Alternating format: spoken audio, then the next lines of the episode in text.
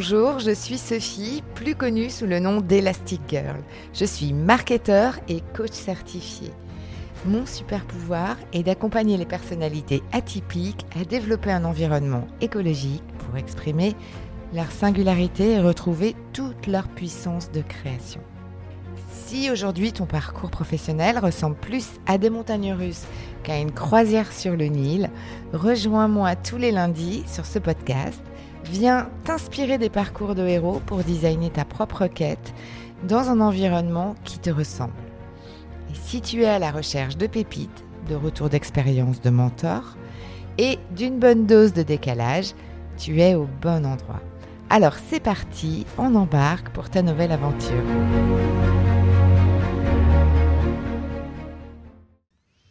Bonjour, Aujourd'hui, je vais te présenter le storytelling en long, en large et en travers. Et surtout, tu vas pouvoir découvrir pourquoi cet outil peut t'offrir un nouveau regard sur ton parcours, mais aussi pourquoi il va t'offrir une zone de confort élargie dans la vision que tu as de ton champ d'action. Pour commencer, je te propose de te faire entrer dans le monde du storytelling, mais d'abord comme un outil de communication externe. Alors, dans le monde des marques et des entreprises, il s'agit d'un processus de communication qui permet de présenter des histoires personnelles des fondateurs ou des clients afin de créer de la proximité avec les futurs consommateurs et de finalement les amener inconsciemment à s'identifier à l'histoire de la marque ou à l'histoire euh, euh, de leurs clients. Et bien sûr, on, se rappelle tous, hein, enfin certains d'entre nous, parce que c'est quand même assez vieux, l'histoire de HP et euh, de tout le storytelling qui avait été fait euh, autour de ces deux ingénieurs qui avaient créé l'entreprise et qui avaient commencé, euh, on va dire, à, créer les produits enfermés dans un garage à leur début. On connaît aussi la fameuse Mamita, la grand-mère esselée dans sa campagne avec Bouygues Télécom. On connaît aussi bien euh, le storytelling de la marque Innocent, euh, qui est très axé sur des actions euh, assez fortes autour des valeurs de l'humour et de l'engagement. Et puis, bien sûr, on connaît bien le storytelling d'Apple et Airbnb, hein, qui ont été forcément en mode américaine les précurseurs dans ce, dans ce domaine. Et à l'ère des réseaux sociaux, nombreux sont aussi les entrepreneurs qui utilisent également pour leur personal branding, les techniques de storytelling, en basculant même parfois, je dirais, dans des histoires personnelles un peu trop trop personnelles. Mais c'est OK. Euh, le storytelling, c'est aussi un outil de structure de discours que l'on pratique parfois pour pitcher auprès d'investisseurs, auprès d'un codir ou pour même présenter son CV afin d'intégrer un peu d'émotion et puis surtout de faciliter l'accès à l'information et euh, de faciliter euh, le suivi des, étapes de ce qu'on est en train euh, de, présenter. J'aimerais maintenant te parler d'une autre approche autour du storytelling, qui est ce que j'appelle le storytelling interne. Celui-ci est plutôt lié à la manière dont toi, tu vas te raconter l'histoire et la manière dont tu vas la visualiser dans ton propre parcours de transformation. Alors la première question qui vient, c'est Ok, super, mais pourquoi se raconter des histoires? Alors je pourrais te répondre simplement que depuis que nous sommes enfants, nous avons un attachement particulier aux conteurs d'histoires. Parfois, ce sont nos parents, nos frères, nos sœurs qui ont bercé notre enfance en nous connectant finalement naturellement à la sécurité, à la créativité, aux rêves. Il y a déjà euh, sûrement euh, quelques bénéfices à tirer de tout ça. Mais en coaching, la véritable puissance du storytelling interne consiste à nous permettre de rejouer le passé, en fait, donc de réécrire l'histoire. Alors pour deux raisons. Parce que raconter un événement permet de revivre ce même événement, parce que le cerveau ne fait pas la différence entre une pensée et une situation vécue. Et tu verras tout à l'heure pourquoi ça a des bénéfices de revivre une deuxième fois une situation. Et il permet aussi, ça c'est le deuxième point, euh, de nuancer les faits, c'est-à-dire de porter des focus sur des choses qui sont plus importantes pour nous au moment où on est en train de, de se, on va dire, revisiter son histoire. Et quand je parle donc de modifier, il s'agit absolument pas de falsifier, mais plutôt de donner quelque part un relief aux éléments qu'on a envie de mettre en lumière euh, et des éléments qui comptent vraiment au moment où on a euh, besoin d'aller euh, revisiter cette histoire. Prenons un exemple, et un exemple de saison.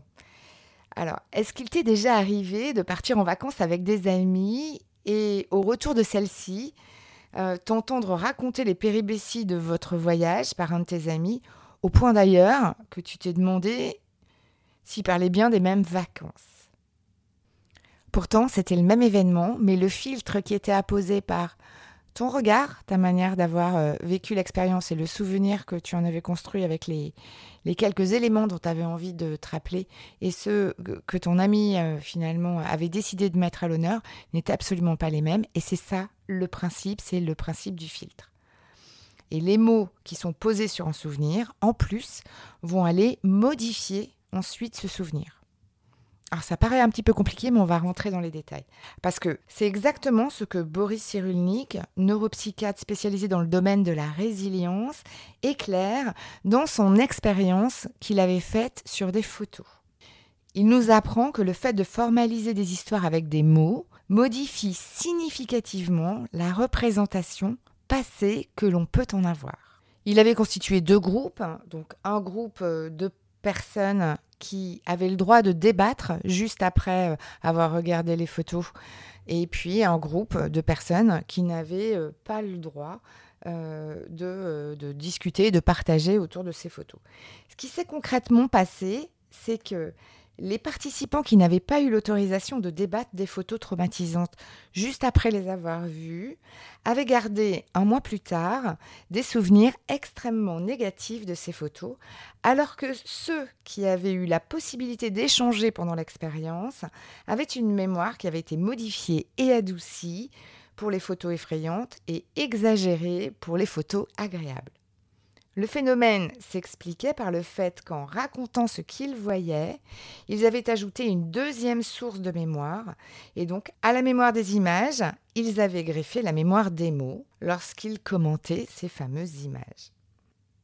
Ainsi, à condition que l'on ne bascule pas dans le négatif et la rumination, la parole, la mise en musique avec des mots, avec des phrases, pour établir un récit, constitue en soi un filtre sur ce que l'on souhaite conserver d'une expérience passée.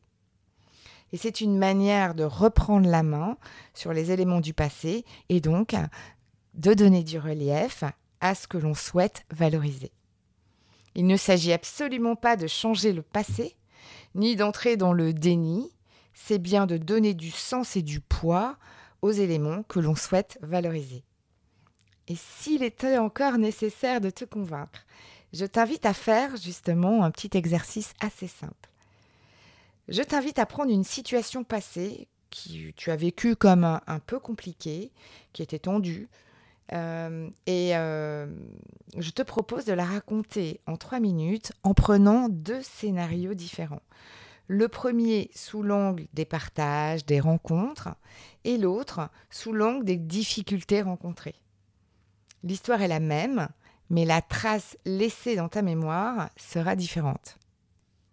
J'espère que cet épisode aura pu te donner le goût d'aller tester le storytelling avec tes expériences passées et sache que comme tout principe, il mérite de l'entraînement pour gagner en flexibilité et aller trouver ces fameuses pépites.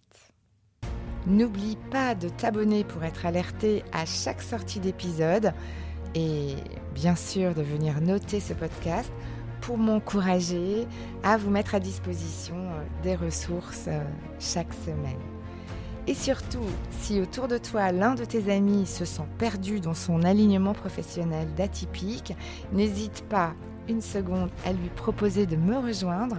Je serai ravie de faire grandir ma communauté pour cette fabuleuse cause de l'inspiration professionnelle. Alors merci pour ton écoute, prends bien soin de ton storytelling et à lundi.